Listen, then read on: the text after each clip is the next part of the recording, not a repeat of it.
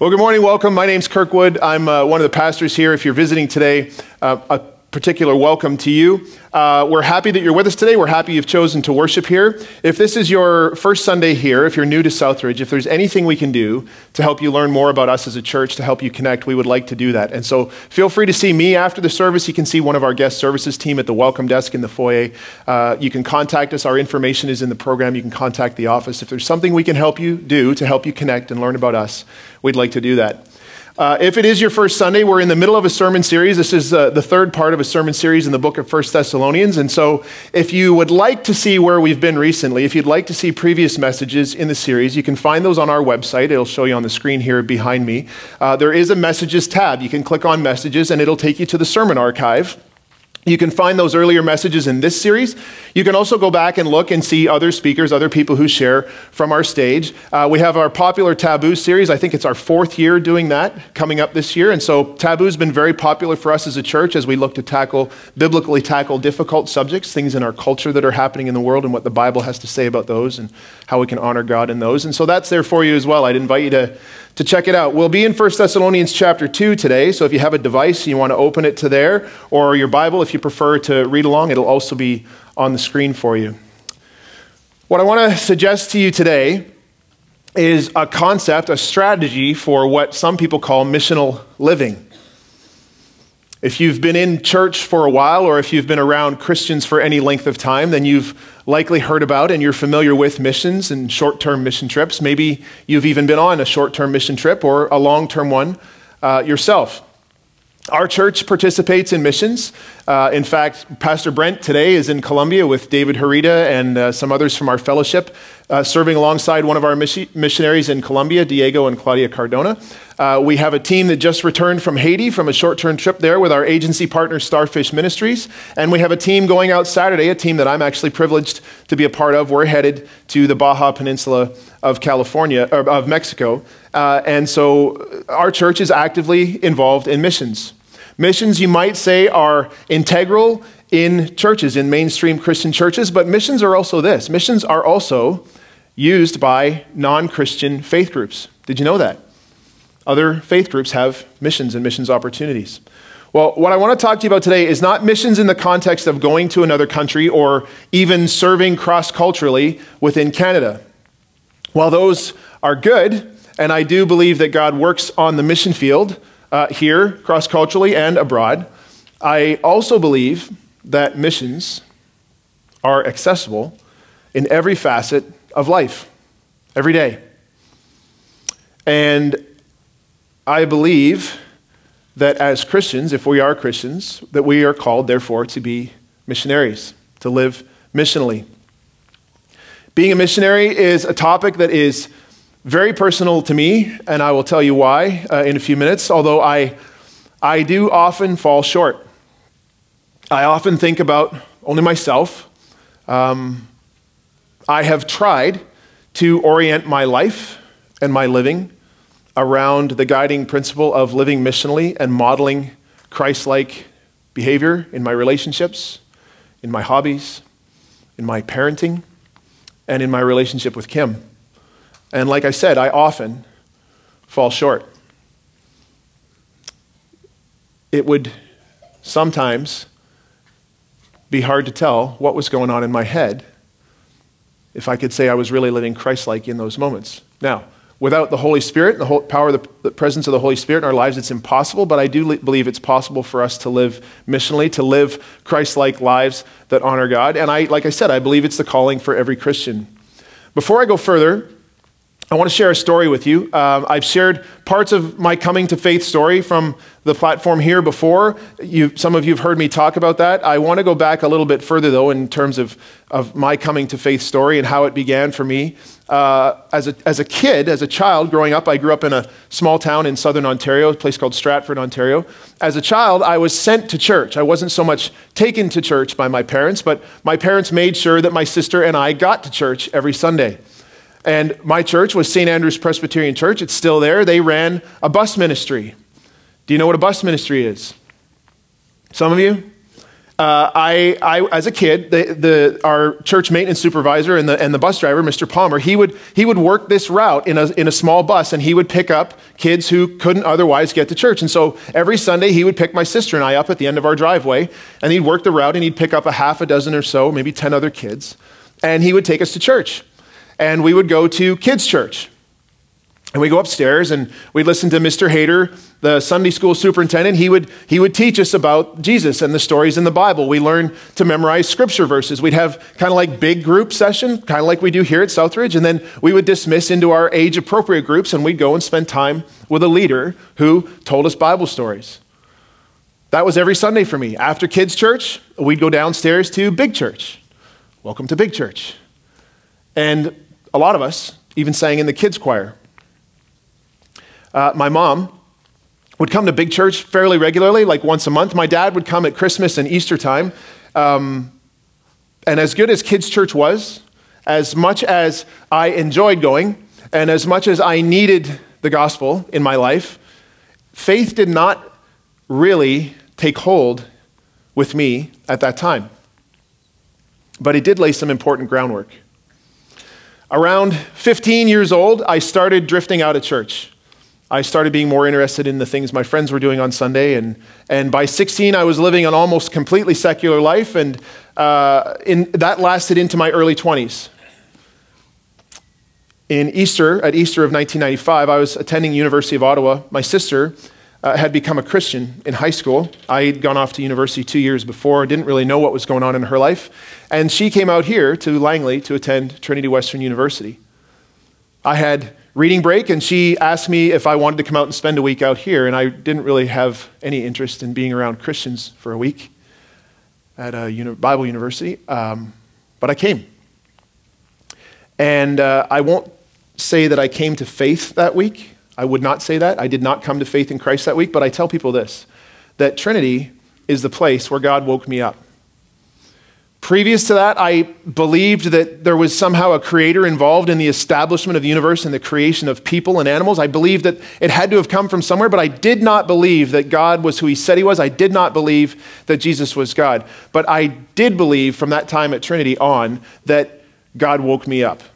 I wasn't prepared to accept Jesus uh, at that time, but something was going on in my life and I couldn't really argue it. Then, the following summer, I finished university. I, I went to, I moved to uh, a small town in southern Saskatchewan, a place called Moose Jaw. I started working as an on ice official in the Western Hockey League. And so I was living there. While I was living there, I met a police officer who got me involved. He knew that I wanted to be a police officer someday. Can you imagine that?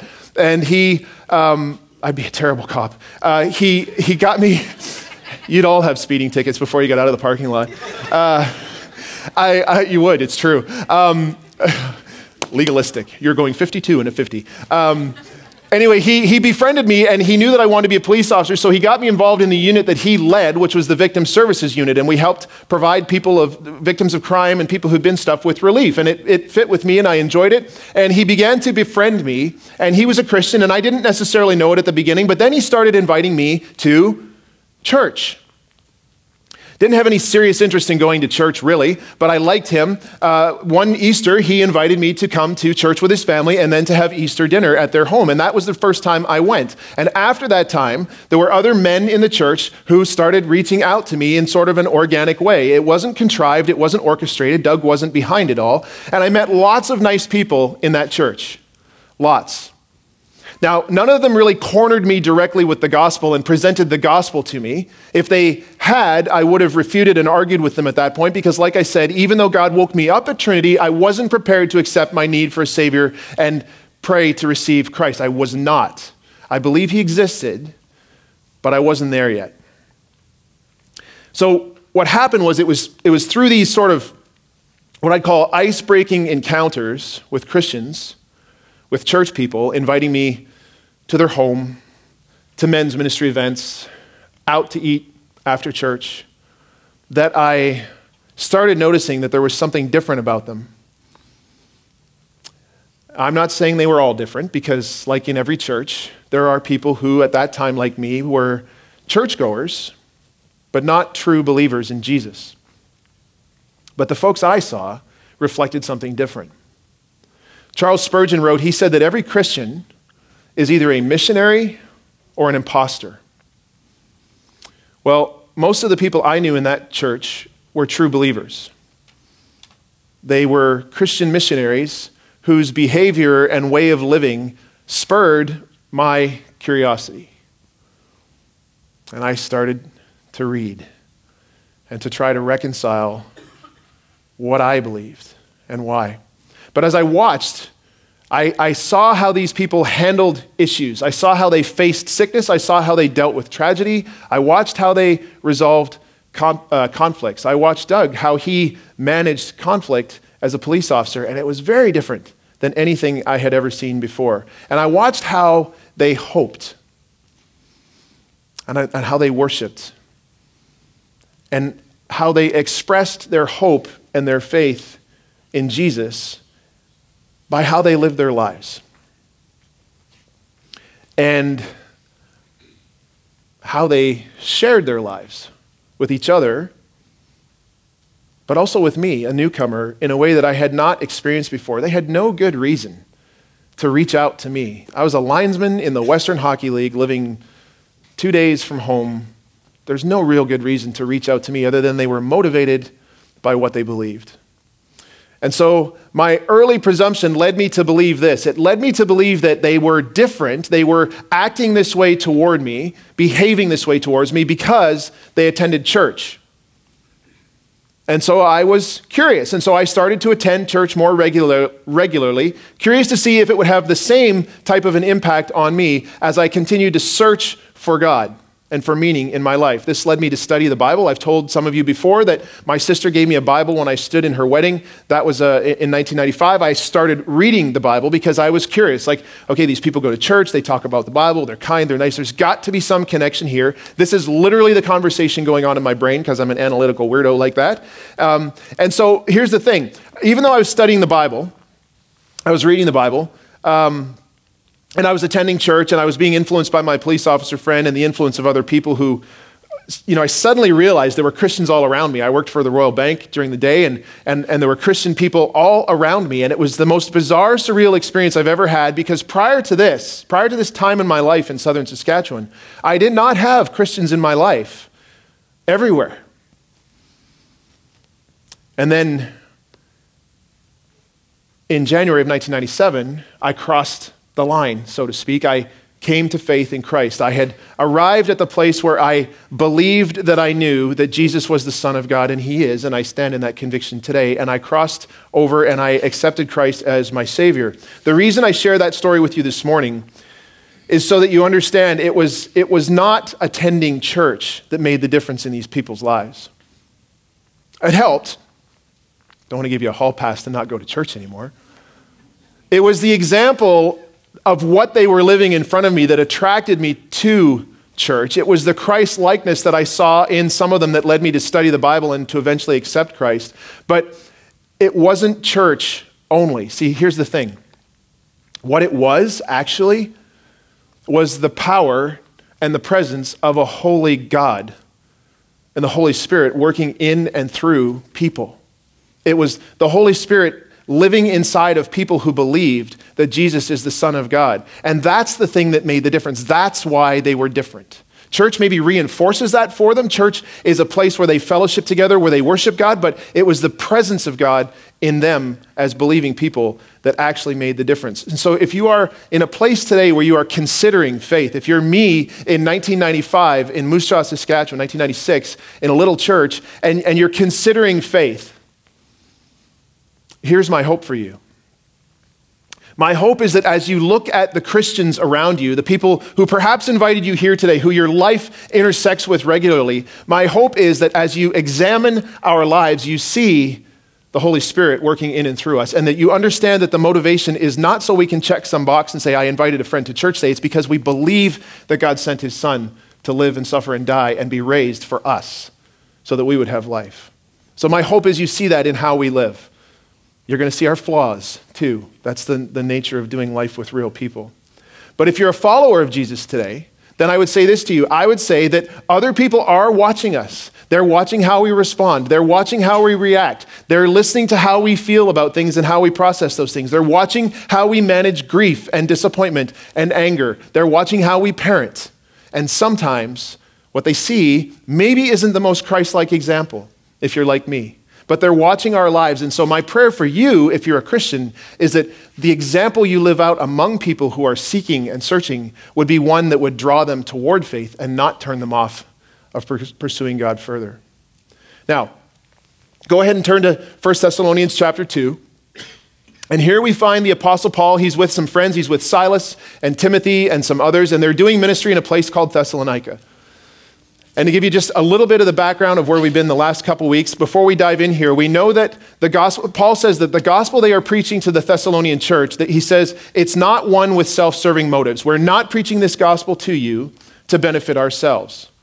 He says that he and Timothy and Silas, that they are approved by God to share his good news, and that that's why they're there. They're not, we're not here to people please. We're not here to gain our own uh, rewards. We're not here to get wealthy. We're not here to establish ourselves. We're here to preach the gospel and to tell about the good news of Jesus. And in the second half of verse 6, we'll pick up there, it says this As apostles of Christ, we could have been a burden to you, but we were gentle among you, like a mother caring for her little children. We love you so much that we were delighted to share with you not only the gospel of God, but our lives as well, because you had become so dear to us. So Paul tells the church, what I'm going to preach to you is important and you need to hear it. But he says it's I'm not just preaching so you hear it. We actually love you. We care about you. We enjoy doing life with you. You're, we're telling you this because we believe it's true, but also because we love you so deeply. What I find interesting at the beginning of verse 6 is when he says that they could have been a burden to the Thessalonians. We could have been a burden to you. And here's the thing he and his group, his, his group of, of disciples, they, they could have expected more from the Thessalonians. They could have demanded greater honor. They knew they were apostles, sent, chosen, and sent by God. And so they could have come in with some air of superiority and demanded more. They could have said, You should respect us, you should listen to us. But they chose to remain focused on Christ and his message. They chose to be servants. They chose to set aside any desire for personal gain and profit. In fact, they even denied themselves the liberty the right privilege of taking wages out of the church because even at that time as, as preachers of the gospel they had a right to be remunerated and yet they set that aside and they said no now granted the cost of living and working in thessalonica was probably a little different than it is living and working in the lower mainland but although Paul and his coworkers weren't, they're not living in that type of a world where they were setting down roots and staying permanently. They weren't. They were traveling missionaries. They were there for a time until God brought their work to a close and he took them somewhere else. So they weren't buying houses and setting down roots and establishing families, but they still had a right to expect compensation in some way, and yet they chose not to. Why? Because they believed that Christ's message of salvation and the presence of the Holy Spirit would change everything for the Thessalonians. And it did. In fact, the reason we're here today is because this group of apostles and teachers went to places like Thessalonica and preached the gospel. And I know, you know, you maybe would say, my family, we've been believers for generations. Uh, we have a legacy of faith, and that's true, and praise God for that. But I would say this every legacy of faith has its origins. Can you see how the faithful work of men like Paul, Silas, Timothy, and others is the beginning point for a legacy of faith? And if so, what does that mean for us who, who come to faith in our mid 20s? What does it mean for us? To have a legacy of faith for the future for those who would believe because of how the Holy Spirit has worked in us. I ask just so that you'll consider. Now, as we, we know that Paul and, and this group of missionaries, we know that they are, they are actually the guests in Thessalonica. They've been asked to stay, they've been invited to come and to stay. But the interesting thing about this passage is it, it, touches on the concept of hospitality in another way. And, and I'm, not, I'm not trying to read into the text here, but if, uh, notice that the, the hospitality of the Thessalonians is reciprocated by Paul and his group in that in this way they, they didn't ask for wages. They were paul and his group they chose to be hospitable generous. No no we don't want your money. We simply appreciate the ability to stand and preach the good news to you and to do life with you because we love you. They were hospitable, generous. In verse 8, it tells us that the, uh, they invited the Thessalonians into this personal relationship. And it shows that they were also, by doing so, they were also hospitable, welcoming. It wasn't just come and preach to the heathens and then leave. It was come and preach to those who do not yet know the Lord and love them in his name and do life together. They were hospitable, welcoming. Now, I would argue that decisions like that created an atmosphere that allowed them to then share the gospel uninhibited by anything to do with money and uninhibited by any relationship tension and strain because it was established first we're here to preach the good news because we love you. Think about your own relationships with people. I, when I write, I often ask myself questions How does this relate to me? Where is this active and valid in my life? And where am I not perhaps giving it enough attention? And so I ask myself questions as I write often. And uh, I, would, I ask myself this Am I building community with people through my generosity and by being inclusive? Am I building community with people who are not yet Christians? Do I enjoy healthy relationships with people who are not Christians? Do I love them for who they are and not for what I think they can accomplish for me? Are we mindful? Am I mindful of how my life can sometimes become so busy and I can become so preoccupied with my own world that I sometimes force the gospel to the margins because there's no time to talk about it because I'm so busy? Do I take the time to slow down and to be hospitable and to invite people in to consider faith by slowing down and spending time with them and keeping the gospel a part of the conversation. I don't know about you, but my home, our house, can, mostly because of me, become a bit of a refuge. Uh, home sometimes feels like the only place where I can turn the switch to standby or to off. And I don't say that so you feel sorry for me. I don't have a particularly difficult life, but ask my wife and my kids about the times when I just kind of go into standby mode and shut it all down and keep everything else at bay because life can be so busy, work can be so so hectic sometimes. Shuttling kids here and there can be so time consuming and our schedule and our free time so limited. The last thing we want to do is let anybody through the fortress wall of our front door. And there are days when nobody whose last name is not Wood is getting through the front door of our house. And that's not really what I think God had in mind. I mean, I feel like sometimes it might as well be an armed fortress wall. And there are those days where people who live on my side of the fortress wall, I sometimes honestly want to set them on the outside of the fortress wall just for a little while. They would never say such a thing about me. I am a great joy to live with. Always. Not so. but I do, I do know this. I do know, I believe that God intended, did not intend for our homes to be our guarded private sanctuaries, our retreats away from the world. I think He intended them for us to retreat.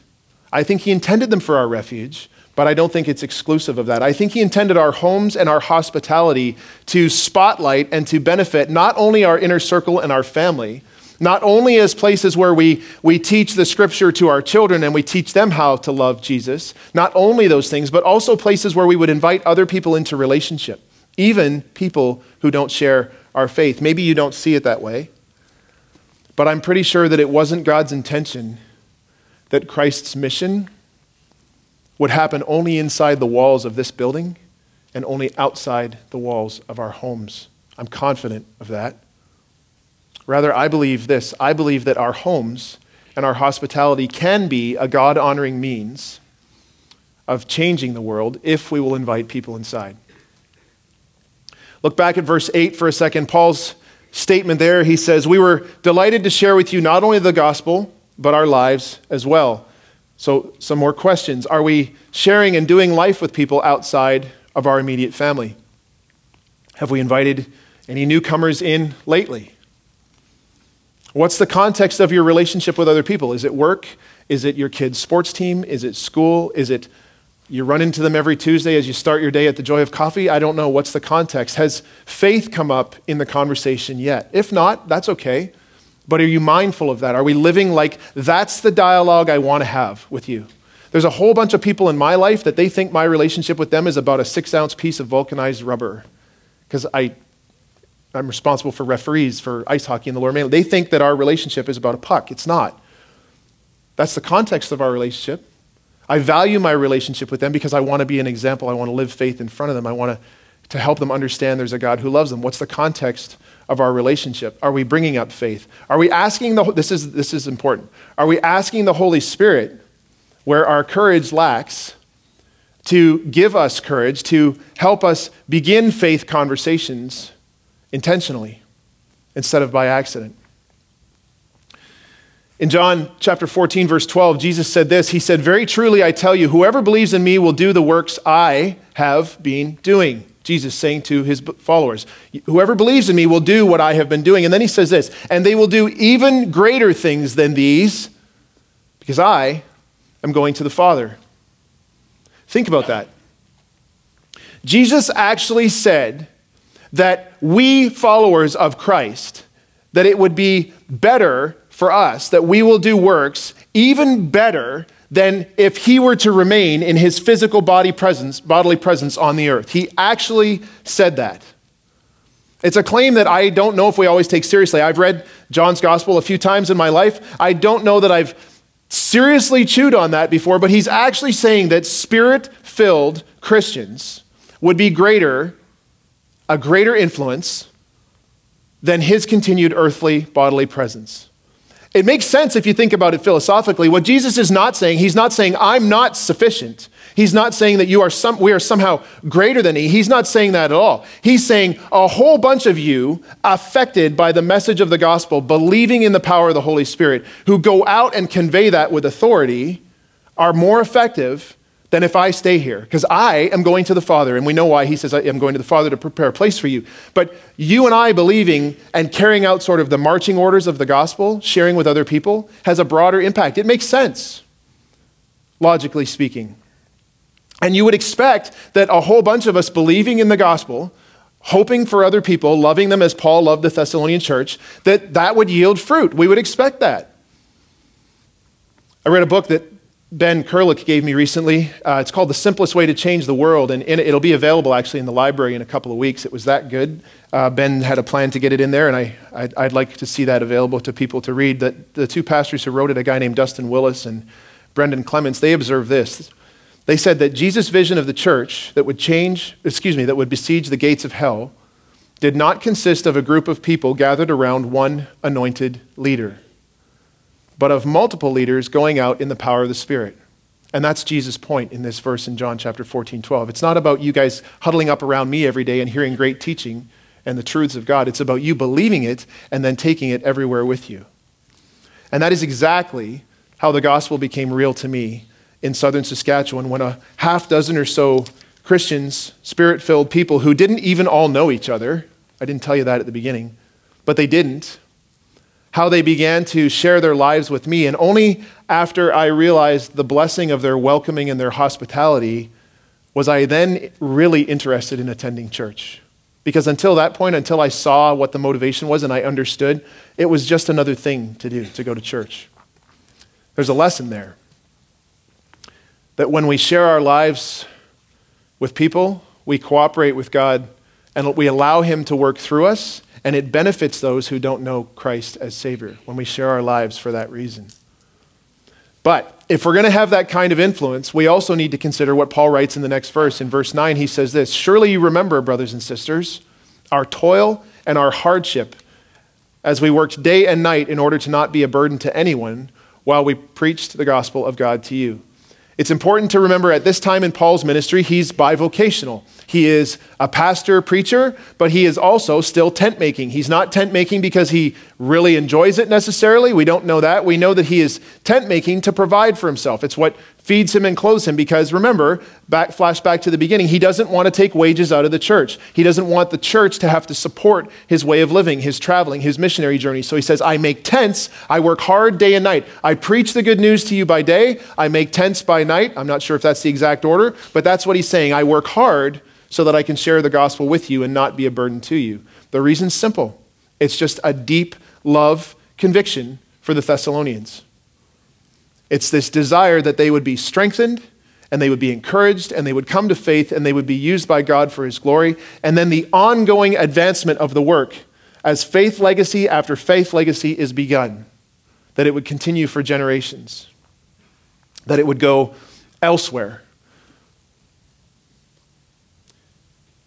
That's the power of the Holy Spirit working in and through us, doing a transformational work first in you and me, and helping us to live that out with people. Are we doing that, SouthRidge? Are we doing that, church?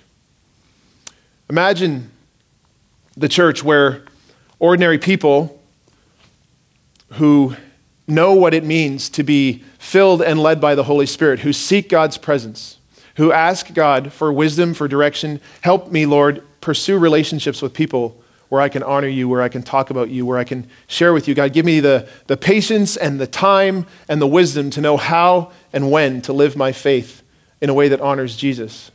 Imagine the church where the Holy Spirit moves through ordinary people like that. Imagine that we actually carry the power and the presence of the Holy Spirit with us into everything we do when we go to work today. Maybe it's a job you don't enjoy.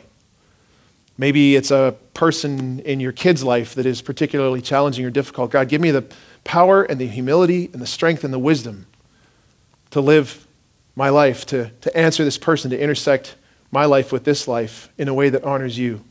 Imagine if we did that outside of these walls, outside of our homes, if we invited people into our homes in such a way that they saw that. Imagine the community that God would establish if we lived and loved in that way. Did Jesus love people? Do we see that when we read Scripture? Did he love people? So should we, right? Did he heal those who were ill? Did he help those who were poor? Did he feed the hungry? So should we. Did he testify about God's love and his plan for redemption for mankind? Did he offer salvation to those who would believe in his name? So should we? Did he show hospitality and kindness? Did he cross the Jordan to go into Samaria to talk to a woman who was his natural enemy by faith, to tell her about himself so that she could come to faith and her whole village could be changed? So should we. Did he offer forgiveness for sins? Did he preach about restoration? Did he forgive and say, Go and sin no more? So should we. See, if we want, if we want God's kingdom to come and people to be saved and to come to saving knowledge of Jesus, if we want that, then we have to help work at advancing the mission. We can't let the work cease. We can't let it fall to the ground. We can't let the anointed leaders, the Sunday school teachers, the pastors, the Bible study leaders, the community group leaders, we can't let the work stay with them. We have to be the church. We have to be the hands and the feet of Christ because the relationships we have are ours. They're ours. The privilege we have of ministering is, is given to us by God for that person. That's what Paul and Silas and Timothy and others of Jesus' disciples knew to be true. And that's why they chose to live and love and serve the way they did. That's why they went to places where they had no history of family, of being, of having been. They didn't do life in these places. They went there because they felt called by God to do so. I was out with some friends a few weeks ago, and somehow, during our time together, we were eating together, the four of us, and somehow during our, our meal time, the conversation about life and family and work and everything else going on suddenly shifted to church and God. And I wasn't the one who put the turn signal on. I didn't shift it. They did. One of them did. And they all know I'm a pastor. We've been doing life together for a few years now. But if you know me well, you, you'll know this about me. I'm not shy to share my faith. I don't back away from, from sharing my faith, but I'm also not the kind of guy who, who steps in and then is just like blunt and direct and like in your face about what you need and what you need to do. I'm not that guy. I do share my faith. I will share my faith, but I'm not going to just on you. Well, one of my friends, he directed this comment to me. He actually turned and he looked at me and he said, You know, Kirk, and at that point I knew it was about me. He said, uh, I used to go to church as a kid. In fact, I went until I was a young adult. I was pretty involved in church. I had lots of Christian influences in my life and lots of Christian people around me. And my values and your values are about 98% identical. The way I live my life is very similar to how you live your life. But then he said this. He, then he said, but. That changed my involvement with church, my relationship with Christians, the ones in my life, because what he noticed was increasingly so, it was incongruent between what he, he knew the Bible to say, what he heard preaching to say Christians are supposed to be, not a list of rules, but how we're supposed to embody the love of Christ for others, acceptance of Christ uh, for others. And it became incongruent for him when he felt judged by Christians. He wasn't a Christian. Scripture says, don't judge the unbeliever, right? Judge Christians. How are you doing at living your faith life, Kirk? Hold each other accountable, but we can't judge an unbeliever, a non Christian, by the same standard. And yet he felt judged. He talked about how there was a lack of other positive things from Christians to him in his life, things like gentleness and loving and kind. And there was a lot of rules and a lot of judgment. And it created distance in his relationship with these people. And he made it clear that his comment was not directed at me for how I've been treating him, but it made me think it really made me think we don't always get this missional living thing right, do we? We don't always love people well. We, I, I, I sometimes hurt people. I sometimes do things, say things, react in a certain way that it can create barriers for people who are examining my life if they are comparing how I live to what I say and what Jesus says I'm supposed to be, it can create barriers and an impasse in their willingness or their ability to seek God further. If they can't see past me, they're going to have a hard time seeing Jesus if I'm the one standing in the way saying, I'm, the repre- I'm his representative, if I'm not living the way he's called me to live. That's why it's so important that each of us who claims to follow him, that we live a Christ like missional life. That we set aside our own desires. We don't, we don't come for our own acclaim. We don't want you to revere us. We want you to know Christ and the power of his resurrection. It's what he's called all Christians to live out, all of us. And if he didn't want us active in it, hear this. If he didn't want us active in this, why are we still here?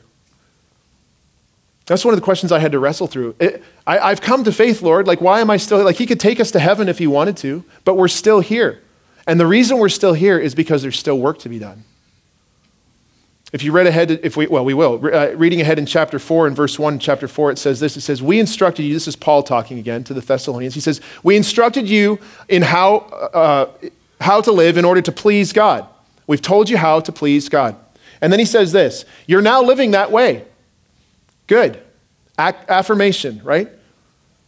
Now we ask you and we urge you in the Lord Jesus to do this more and more. It's good, church, that you're living this way. It's good, SouthRidge family, that we love people. And now he asks us to do this more and more.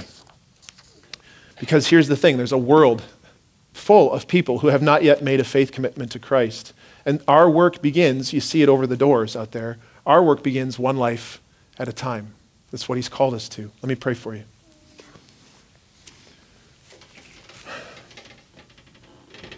Well, Lord, this morning uh, we tackle this difficult subject of, of living a Christ like life, of loving you and honoring you and serving you well, being the example you've called us to be, so that those who are watching our lives are not impaired from seeing what it means to be in Christ. And Lord, I just, uh, I pray for strength. I pray for courage. I pray for conviction that we would continue to seek more of you in our lives. Lord, we know that with our own efforts, it's impossible to please you. But we know that with the Holy Spirit guiding our thoughts and our decisions, giving us burdens for others, we know that it is possible for us to be all that you've called us to be. So, God, we confess this morning that there are people in our lives who we know need Christ. And some we don't have influence with, but some we do. So, God, where there's no influence, would you grant us favor? Lord, where there is influence, would you water the ground? God, would you help us to have a faith conversation with somebody? I'm sure, Lord, some of us are thinking about people right now, names that you, no doubt, have laid on our hearts and our minds. And so, God, I pray for strength this week that we would be your representative to them. That before we leave here today and get on with our week and compartmentalize so many other things and lay them on top of all that we know we have to do and be this week for our families, our work, and our interests, God, that you would continue to draw those, mi- those names to our mind. And that we would not just look for an opportunity, God, but create an opportunity. Invite somebody in. Have someone coffee with someone. Be present in someone's tragedy, in their pain, in their difficulty. Lord, how, how short it would be if we thought the first exposure to the gospel should come from a speaker on a stage. Lord, you've given us opportunity to represent the gospel in their life personally. So, Lord, help us do that this week. In the moments we have here to sing, to listen to your Holy Spirit, Lord, would you burden us? Would you help us begin to, if we're not already, imagine together as a body of believers what a faith legacy would look like? Not just for our own children and grandchildren, our friends, our family,